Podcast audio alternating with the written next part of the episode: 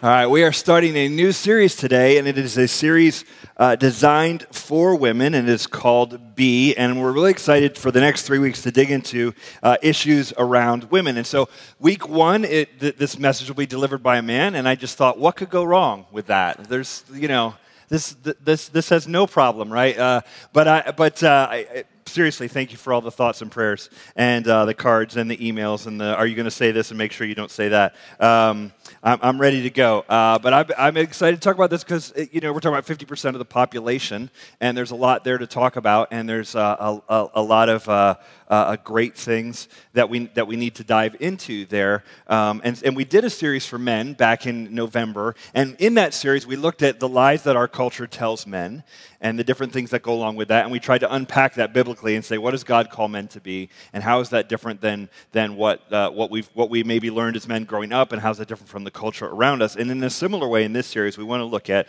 well, what is women calling, uh, what is God calling women to be, and, and how does that play out, and how is that different than the lies that the culture brings to us? Um, I think one of the biggest issues for men and women we'll talk about how it plays out primarily for women today. Is issues of identity.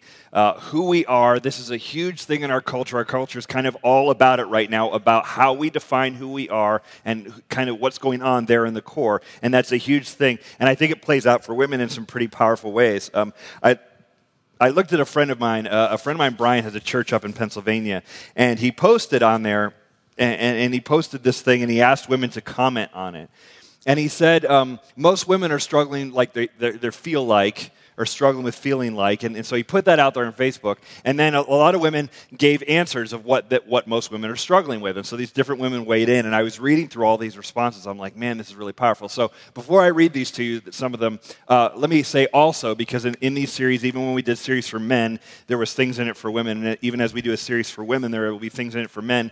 Men, pay attention to the words that are about to be on the screen because um, this is the pressure that women feel in our culture. This is the emotional and cognitive load from their own words of, of what they're experiencing uh, in, in their day to day. So, most women struggle with feeling like they are, we'll put them up on the screen. Number one, they're not enough, um, that they let their families down. That they're only seen as a mom and as a, or as a wife, but not seen as an individual. And they can never be good at anything that they are inadequate. Most women struggle with feeling that they aren't recognized for their contributions, that they aren't good enough. They're not something enough, not good enough, not pretty enough, not thin enough. They are constantly being judged, mostly by other women. They are discounted, insufficient, um, invisible. Uh, they struggle with feeling like they have to be everything for everyone. I don't know if there's one consistent theme that runs through all of those comments that, that women made of, of how they're feeling. But as I see it, the word that jumps out at me, or the, the theme that sort of jumps out at me as I, as I read through that, is pressure. Women feel like they're under a lot of pressure from all sides. Some of it is from the expectations of men in their life to be a certain way. Some of it is from the expectations of other women in their life that they're supposed to be a certain way and they're doing it right or they're doing it wrong. And some of it maybe just comes from internal stuff where, the, where they've got this internal critic that's telling uh, them that they're, they're not doing it well. But underneath all of that stuff, if you sort of peel back the layers on that, it's an identity issue of, of who am I and, and, and who gets to decide. Our culture is pretty obsessed with identity. And the message our culture gives to men and women today is you do you, you decide who you're going to be. Don't let anyone else decide that for you. This is all supposed to be like you doing a deep dive into your soul and deciding what you, what you really want to be and be true to yourself and decide that on your own. Now, throughout history, culture has always helped people and helped the members of its culture figure out their identity. It's helped people figure out who they are. And it does this through stories, through songs, in different ways, through teachings, through gathering out around the campfire, through the, well, your grandfather used to do this. Like, our culture has always taught people two main things like, who am I and what am I supposed to do? It gives a sense of self and a sense of purpose. We, have always done this. And there's primarily two ways that this, this shows up there's a traditional identity that is placed on people that you, you see throughout culture and you even see in some cultures today. So let's take, uh, let's imagine for a moment we're in 18th century England. In 18th century England, you would have an identity placed on you. You would not, you do, nobody's like you do you in 18th century England, okay? You do what is expected of you by society, by your family. Sometimes it's religious identity, sometimes it's not, but it's placed upon you. So if you're a man in the 18th century, if, you if your daddy was a baker, you're going to be a baker. If, you if your daddy was a blacksmith, you're going to be a blacksmith when you grow up. If your daddy was a shepherd, guess what you're going to be? A shepherd. And so that was the identity as men that they would play out. And if you were a man, you grew up and you said, Well, I really want to be a farmer, people would be like, Shut up, your daddy's a baker, you're a baker, that's what you do. Not, not a great deal, but really not a great deal for women. Right? So that's, that's men. And, and, and the identity was so deep that your name became your last name Smith, Baker, Shepherd. Like your last name was the thing that you do. For women, in, in 18th century England, it would look something more like learn to cook and to sew and to take care of a house, make yourself presentable to a man, and if you're lucky and if it goes well and if you've done it right, then he will want to marry you, and then you can get together where you can marry him and you can have children and you can kind of serve him and kind of rule your life together, and that'll be, that'll be great. Um, and, and you can see why the Bronte sisters, Jane Austen, and others write novels where they're going like, yeah, this isn't such a great deal for women. This is not awesome, what, what, the culture that we're living in. That is a traditional identity laid on top of people. And, and women have, have felt that very, very powerfully throughout, throughout history. Sometimes it's religious, sometimes it's not. It's a family, uh, often it's a family tradition. It is, here is this role, and if you do it, and listen to the performance wrapped up into this, if you do it and do it well, then you're going to win and you're going to be applauded and we're going to like you and you're going to be blessed or whatever, however we would say that. If you don't do that traditional identity well, we will put a scarlet A on your chest and say, This is who you are. And you will be, by society at large, you will be trashed in, in, in a sense, for going outside of the identity that has been laid upon you. So you see that traditional identity still in place in a lot of places in the world today. I mean, some of you may have friends in Richmond who have moved here from other cultures, and maybe they maybe had an arranged marriage, or they came from a culture that had arranged marriages. And we, not living in that identity, in that uh, sort of identity space, we sort of go like, well, that's not that's not great. Um, but they're coming from a different culture where where there's a traditional identity where it says we, the, the family, the larger group, will lay upon you who you are supposed to be. All right, so that's a that's a tra- traditional identity. Um, most women, I think, um, in, in this country are not struggling with traditional identity necessarily. I think you probably do still feel it from parents and grandparents who, who will subtly say things like, well, why aren't you married? Or, or when are you going to have kids? And those kind of things where they, some of that stuff kind of seeps out a little bit still today, right? Where those traditional elements kind of kind of come down. And so you have to, you have to wrestle with that. Um, the alternative to that traditional identity is what is called maybe a modern identity and a very modern um, American, really, a modern American identity. And it has a different set of pressure that comes with it. In the modern identity, we, we would say things like to women, we would say, well, you don't need no man. You define you. You're going you're going to decide who you are, what you want to be, and you just go get it. And in a lot of ways, that is a correction to the traditional identity. It is a strong reaction against the traditional identity where we say, like, I don't want that placed on me. And we tell men and women, you go get, you just go self define and do your thing and, and you be you and you decide the whole thing by yourself. Now, how do cultures pass that kind of stuff on? Well, I think in America, some of what I've just described, you would, you'd be like, well, it's kind of like almost in the air. But we do it through stories, through songs. There's these traditions that we pass on. This is how we pass on these identity things. Um, in, in modern America, think about how songs shape our sense of identity. Uh, maybe one of the best ones that that you could use to, to see the traditional identity for women and the, and the modern identity kind of busting out of that is the song Let It Go from Frozen that Elsa sings, right?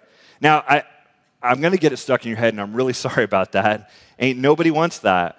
Um, but but the, the song uh, she, she, she starts in this traditional identity, and, and, you see how it, how it shifts. And we could have done this actually, as I was looking through this and talking, uh, talking the song over with some people, they said, yeah, that's also like Mulan, Pocahontas, like Brave, Little Mermaid. I'm like, oh, there's a theme here that, that Disney has really grabbed onto. So listen to, listen to the lyrics of the opening of the song. It says this. Uh, or th- there's this part. So she first talks about being the queen, and then she says, The wind is howling like a swirling storm inside.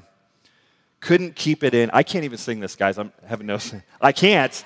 I can't because I don't. I don't. I, I, I literally don't know how to sing it. But otherwise, you know, you, you feel free to sing along in your head. Couldn't keep it in. Heaven knows I've tried. Don't let them in. Don't let them see. Be the good girl you always have to be. Conceal, don't feel, don't let them know.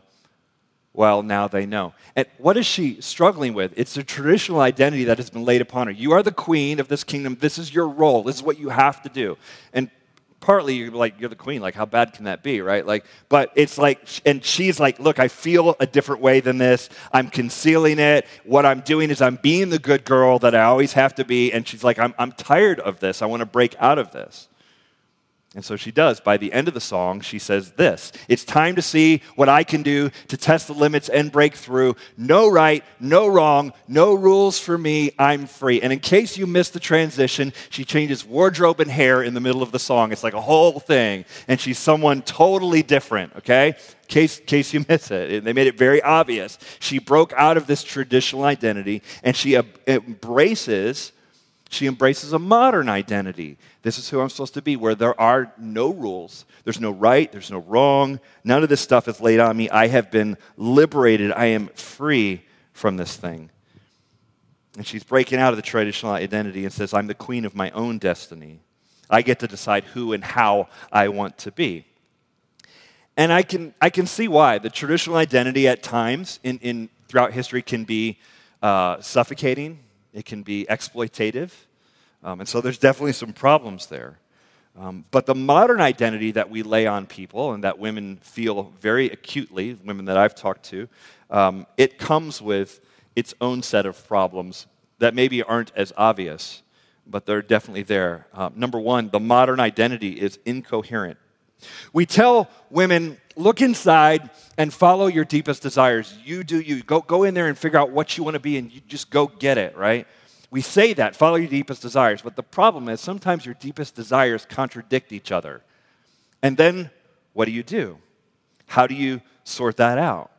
Um, let's say, let's say, for example, you have a deep desire. You meet this guy and you want to marry him. And you're like, I want to marry this guy. And I really like him, and I want to follow him, and we're going to be together, and we're going to go live in this place. But you also have a deep desire in career, and you go, okay, I have this career that I want to, this thing I want to go do. I want to go this direction, and if I follow this career, it's going to take me away from this guy. These are both good desires. They're both deep desires within you, but at the core, they are contradictory.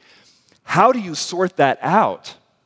And even if you do sort it out, there's a good chance that whatever decision you make there, a year later, you're going to regret it and wish you had gone the other direction with the thing, right? It's hard. Our deepest desires contradict. Coincidentally, I also just gave you the entire plot line of La La Land in the last 30 seconds. So now you can watch that and know what it's about. Um, internally, we are very conflicted. We're conflicted with our identity and our, and our desires. Um, and this has been going on. This is not a new thing. The modern identity sits in that space, but it's actually not a new thing. St. Augustine, who wrote in the fourth century, he wrote the book Confessions, a pretty famous book in the history of literature. And so St. Augustine writes this very personal account. And uh, he talks about um, his, his experience of looking in his interior world and what he sees there. At one point, he says, and I love this, he goes, I vacillate between dangerous pleasure and healthful exercise. And I'm like, bro, yeah, me too, man. I, I vacillate between dangerous pleasure and healthful exercise. Like, okay, that's a very modern idea too, right? Like, we would relate to that. But look at what he says um, uh, about, about himself as he, looks, as he looks inward. And he said, I am become an enigma to myself. This itself is my weakness. Augustine says, Man, when I look inside here, my, my, and I try to discover my identity, it's a mess in there. and I have incoherent, conflicting desires. I want this, but I want this. Um, I am torn even on the inside. So if the modern identity says go inside and you do you, the truth is you is conflicted on the inside, and, and we're all that way. Not only is the modern identity incoherent, the modern identity is extremely fragile. It's fragile the, the, way, the way we do it. We, we, we say to people, and, we, and women hear this a lot, right? Don't let, don't let them judge you. Don't let those, those, those other women judge you. Don't let those guys judge you. Um, or don't let them validate you. You know, you, you're strong enough as you are, and we say that kind of thing. But the, the problem is, we are such uh, irreducibly relational creatures. We are so connected to one another that you can't just cut off all of their voices and pretend that nothing lands on you and that nothing matters except what you say to you. You can't be like, everybody thinks I'm terrible, but I just don't care. They're all wrong. Like, you can't do that. I mean, you can try, but it just puts us into a very hard spot.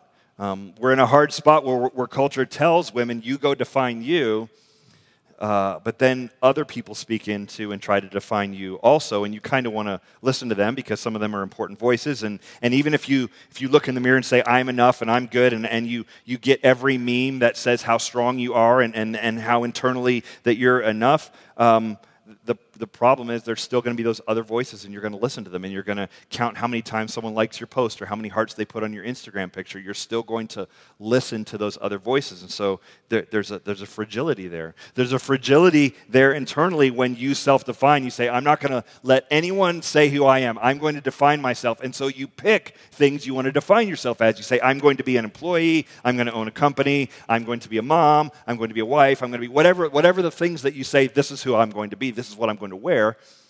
And when you, when you do that and you wear those, well, what happens when one gets taken away from you? What happens when one doesn't work out like you thought it might? Um, there's, there's a brokenness that can happen there because at the core, this thing is very fragile and it can lead to depression and disappointment. So we end up looking outward again for affirmation. Um, and, and we struggle with doubts. So, is there another option between um, the traditional culture that is laid on women and, and a modern identity that is laid on women because both of them are performance based. In the traditional culture, it is if you do these things, you'll be blessed. If you don't do them, you'll be trashed. In the modern identity, it's you do you. As long as you are doing you and it's working well, you'll be blessed. But as soon as you blow it, it's your fault because you were doing you and you're not doing it right, right? So there's like pressure and performance built into all of those identities. What is a better way forward? This is where the scripture is so helpful to us and what God has laid on men and women. Uh, he has given us um, some, some space there and given us a different way forward. Let me, let me just take you back to Genesis 1, and we read this a lot, and this is so foundational to humanity that, that we, we need to talk about it. Listen to how men and women were made originally, and then we'll go into the, the original woman that is made Eve more specifically. With Genesis 1 26, then God said, let us make man in our image after our likeness, and let them have dominion over the fish of the sea, and over the birds of the heavens, and over the livestock, and over, and over all the earth, and every creeping thing that creeps on the earth. So God created man in his own image. In the image of God, he created him, male and female. He created them. So God creates men and women and says, uh, My job for you is to rule over the earth, to have dominion over it, to take care of it, take care of the animals, the plants, the, all, the whole thing. This is your space to work in. You guys are the, the, the pinnacle of creation men and women together. They're, they're two different parts that are expressing this whole image of God, the imago Dei, the image of God, that is expressed through, through these two. No other animal, plant, creature is, is talked about in these terms. It's not, it doesn't say that, you know, giraffes have the image of God or anything like that. It says men and women together are, are working, are supposed to be co-ruling creation together um, and, and, they have a soul, and they've been created to create. Now, in Genesis 2, that's sort of the broad strokes in Genesis 1. In Genesis 2, it tells a similar story, but gets a little more specific about men and women and how they're created. And I want to read to you as Eve shows up because this is a key piece of identity for women. Uh, listen to how the story plays out in Genesis 2. We'll start with verse 18. Then the Lord God said, It is not good that man should be alone. So Adam's there first. It's not a race, he's just there first. I will make a helper fit for him. Okay? This is, the, this is woman's about to show up at the scene, and she's described at first as helper fit for him. If you're already bristling at that, I understand. Hold on. Hold on. Now, out of the ground, the Lord God had formed every beast of the field and every bird of the heavens, and then brought them to the man to see what he would call them. So, man's given a job. And whatever the man called every living creature, that was its name. The man gave names to all the livestock and to the birds of the heavens and to every beast of the field. But for Adam, there was not found a helper fit for him. There it is again, right? So, the Lord God, so all along, you know, Adam's naming all the animals, and, he, and, and you could just tell. I mean, dogs are great, all the animals are great, but they're not, they're not the same as you right? And so a woman's going to come along, and Adam's going to get it and be like, "This is this is my people. That she is she is for me. She is the same as me." So the Lord God caused the deep sleep to fall upon the man, and while he slept, took one of his ribs and closed up its place with flesh. And the rib that the Lord God had taken from the man, he made into a woman and brought her to the man. Then the man said, This at last is bone of my bones and flesh of my flesh. She shall be called woman because she was taken out of man. Therefore, a man shall leave his father and his mother and hold fast to his wife, and they shall become one flesh. And the man and his wife were both naked and were not ashamed. All right. Uh, so the, this text in, in, in, the ESV here says uh, a helper fit for him, or a suitable helper is the way it's also described when, it's, when a woman is described uh, suitable helper, helper fit. Um, that's weird, right? And that sounds weird to modern ears. We go like, oh, I'm his helper. This means I'm supposed to like cook and clean and all the, all the he's like a secretary. That's not what it's saying, okay? It, it sounds that way. In fact, the earlier translations will put it, um, they'll use the phrase help meet which is not helpful to us, right? Like, help me. Nobody says that, right? But that's how some translations will do it. When I hear like super uh, uh, suitable helper or helper fit for him, it sounds very like Mary Poppins, like he needs a governess or something like that. Like this is who she showed up out of the clouds, you know, uh, with holding a rib umbrella. I don't know. Like she shows up and like that's not what it's saying. So the, the word that, that is, the two words that is translated helper suitable um, in Hebrew is azer kenegdo. So azer is a combination of two other Hebrew words. Um, and the word azer, that is um, helper, as translated helper, uh, is two things. It is strong, and then it is rescuer. So when she is described as a helper, she is described as a strong rescuer like to, to bail it out, to, to, to bring some strength to the situation. Now, a good principle of biblical interpretation is when you find a word and you don't know the nuances of it, you look up all the other ways that word was used in the Bible. In Psalms alone, Azer, that the woman is described as helper, Azer uh, shows up uh, in 11 different Psalms. Let me read a couple of them too, and I want you to hear the theme of how this word is used. Uh, Psalm 20, verse 2 May he send you help from the sanctuary and give you support from Zion. Psalm 33:20. Our soul waits for the Lord. He is our help and our shield. Psalm 70. Uh, but I am poor and needy. Hasten to me, O God. You are my help and my deliverer. O Lord, do not delay. Psalm 89, 19. Of, of old you spoke in a vision to your godly one and said, I have granted help to one who is mighty. I have exalted one chosen from the people. Psalm 121. I lift up my eyes to the hills. From where does my help come? My help comes from the Lord who made heaven and earth. This word azer is used twice to describe woman, and then throughout the Old Testament, it's used to describe God. God sits in that space. You talk about the image of God imprinted on a woman. God is our help, God is our rescuer. And notice, oftentimes when it is used, it is used in a kind of like a military context. This isn't like a secretary this is the strong reinforcements that God is bringing into the situation. And there's a powerful thing going on here when God says, This is who she is. She's a strong rescuer. Now, I said there's two words. There, there's the other word that's translated as super, suitable, super, super, uh, or suitable helper. Uh, suitable or fit for him is translated out of a Hebrew word called, uh, the word is kenegdo. And the word means like opposite. So when she is strong reinforcement. She is brought in, and she is his like opposite. Now, that sounds like a contradiction to us. How, what, is she like him or is she opposite him? But what it's getting at is that she is like him, and men and women are, you know, a large percentage overlap, right? Of very similar, right? So she is like him in that she's as contrasted to all the animals that, got, that Adam just saw. She is like him. She's cut from the same cloth, the same mold, the same flesh, that kind of idea. So she's like him, but she's opposite to him. Um, I think of it like, like puzzle pieces, right? If you had identical puzzle pieces, they would not fit together. You have to have puzzle pieces that fit together, but are also from the same puzzle. Like they're all, they're all supposed to work there together. This is the way she is described. She is strong, and she is uh, like opposite him. She is different than him. She's supposed to be a co ruler of the earth with him. They are complementary parts, they are two sides of the image of God playing out. And the world is better when both of those parts are working together. Um, and, and so, ladies, just from an identity piece, that's who you are. You're a strong rescuer. Um, this is who God designed you to be. Now, that's not to say you feel that way all the time, and, and I get that. But at your core, this is who uh, God designed you to be. But wait, there's more. Because the gospel challenges the traditional and the modern identity that has been laid upon you. Listen to the way Paul speaks in the New Testament about our identity. He says this Therefore, if anyone is in Christ, he is a new creation. The old has passed. Behold, the new has come. This is identity language. If you are in Christ, that is at your core now.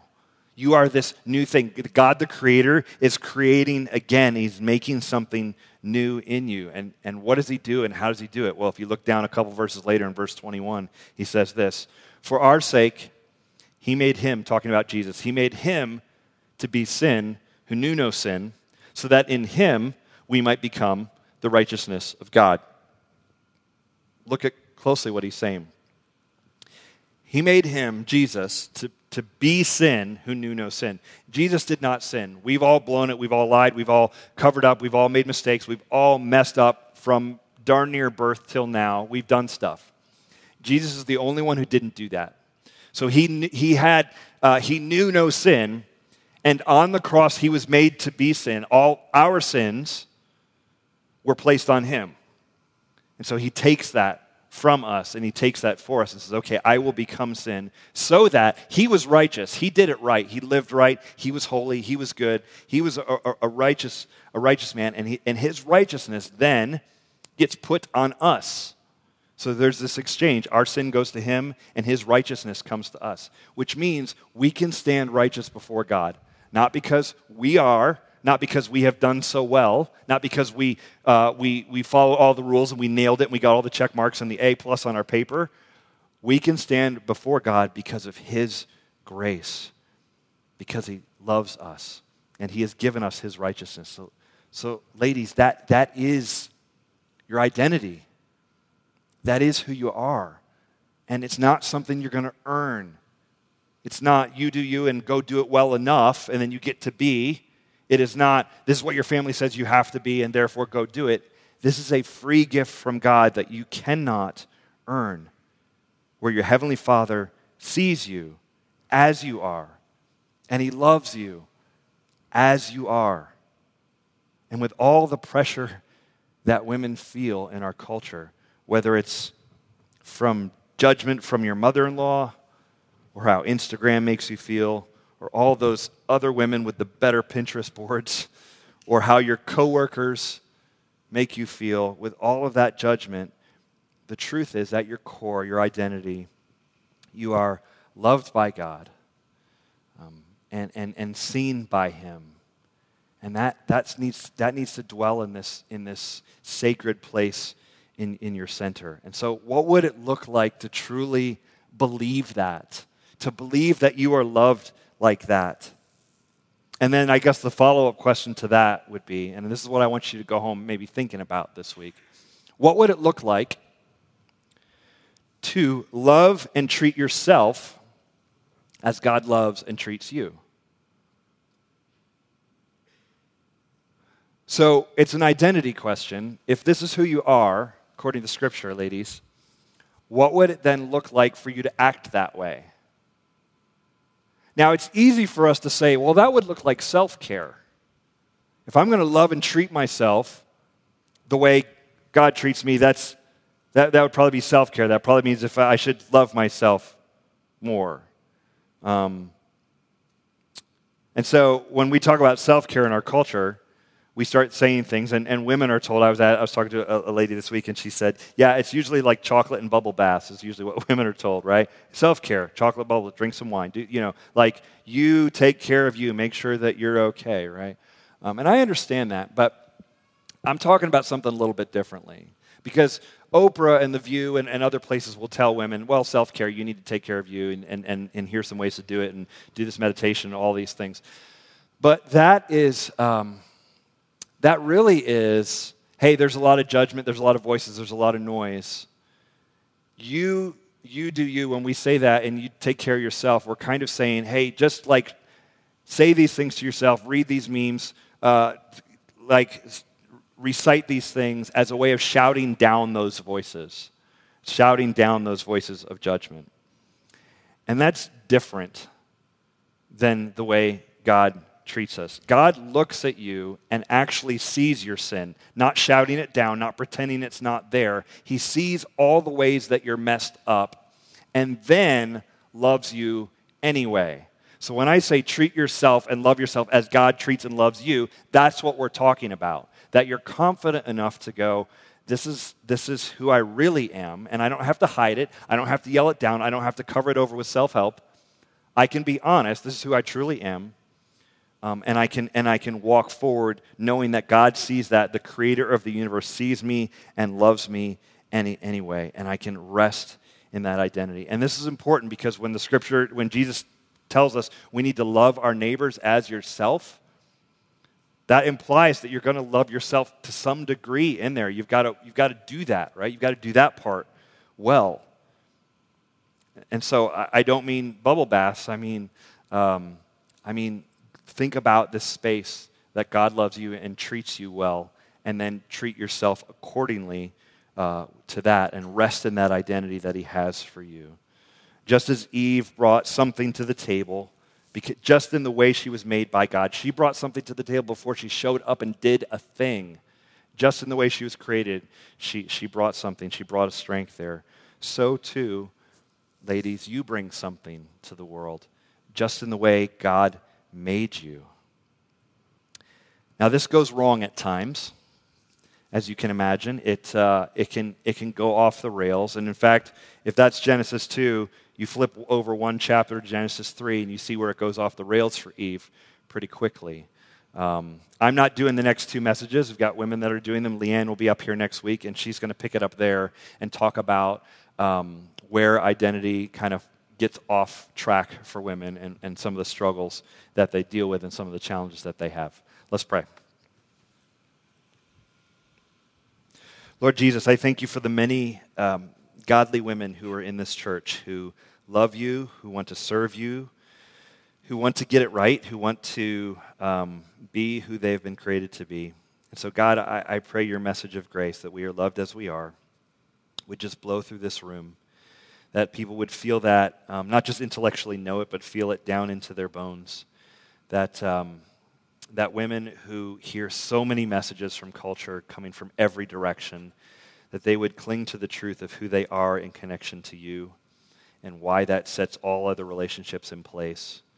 Um, Lord Jesus, um, yeah, I just uh, I appreciate and thank you for um, the, the women, the, the, the strength that they bring uh, to this church, to our world, to, to the, the culture that we live in. Um, I, I, pray you bless them as, as we go through these messages and, and help them to uh, learn from you um, so that they can walk out in a, in a place of even more strength.